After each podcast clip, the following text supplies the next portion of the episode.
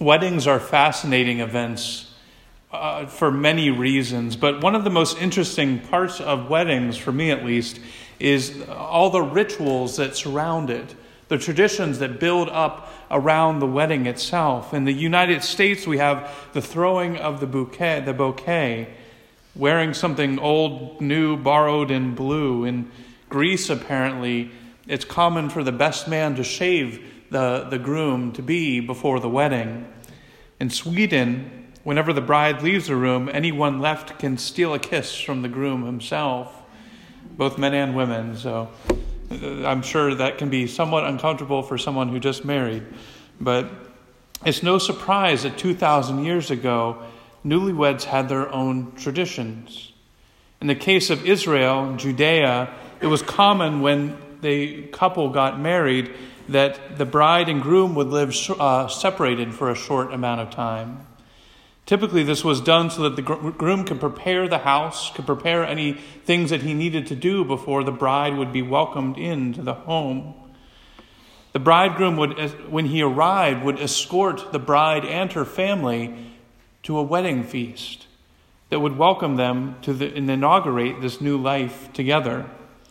This custom puts our gospel in somewhat greater context as we are trying to understand why there are 10 virgins and what are they doing with their lamps.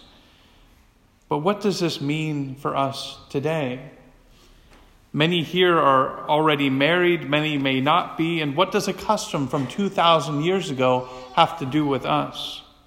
Well, it has everything to do with being espoused. I'm not talking about those here who are married, have been married, or plan to marry. I'm talking about the very espousal of our souls.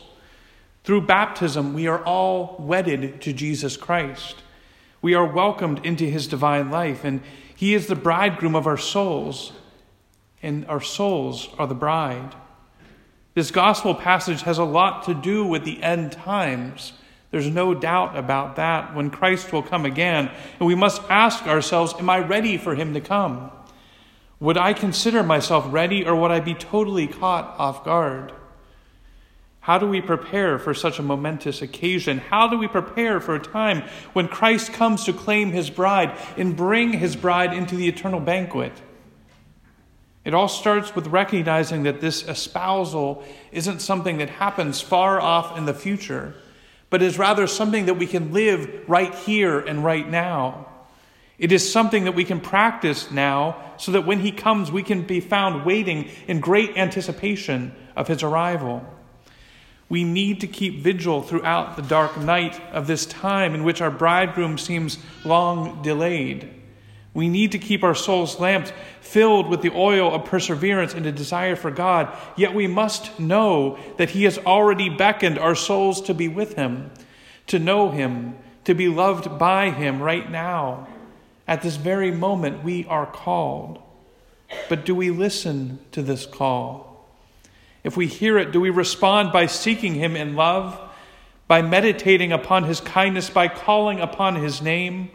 Striving to be ever more worthy of Him.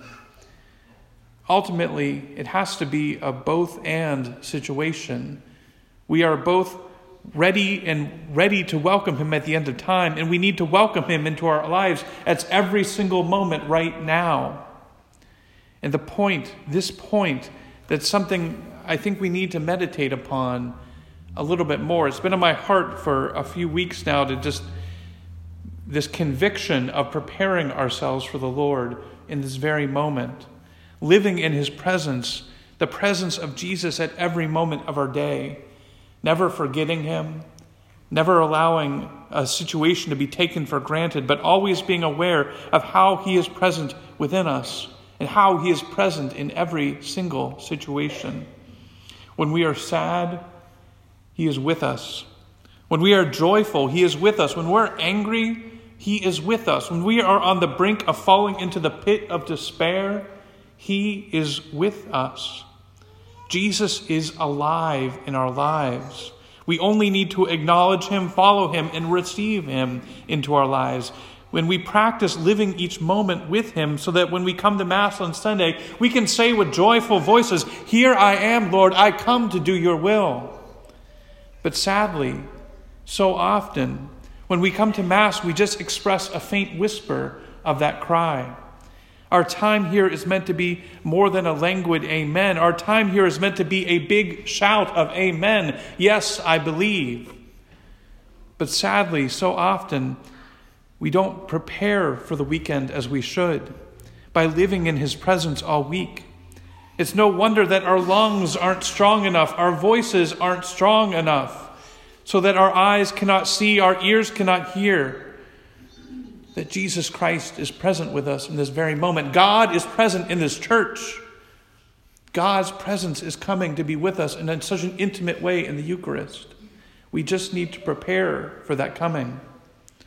Let us all join with the shepherds and the angels, as in just a few weeks we will proclaim with them, He is here. Hosanna in the highest, glory to God.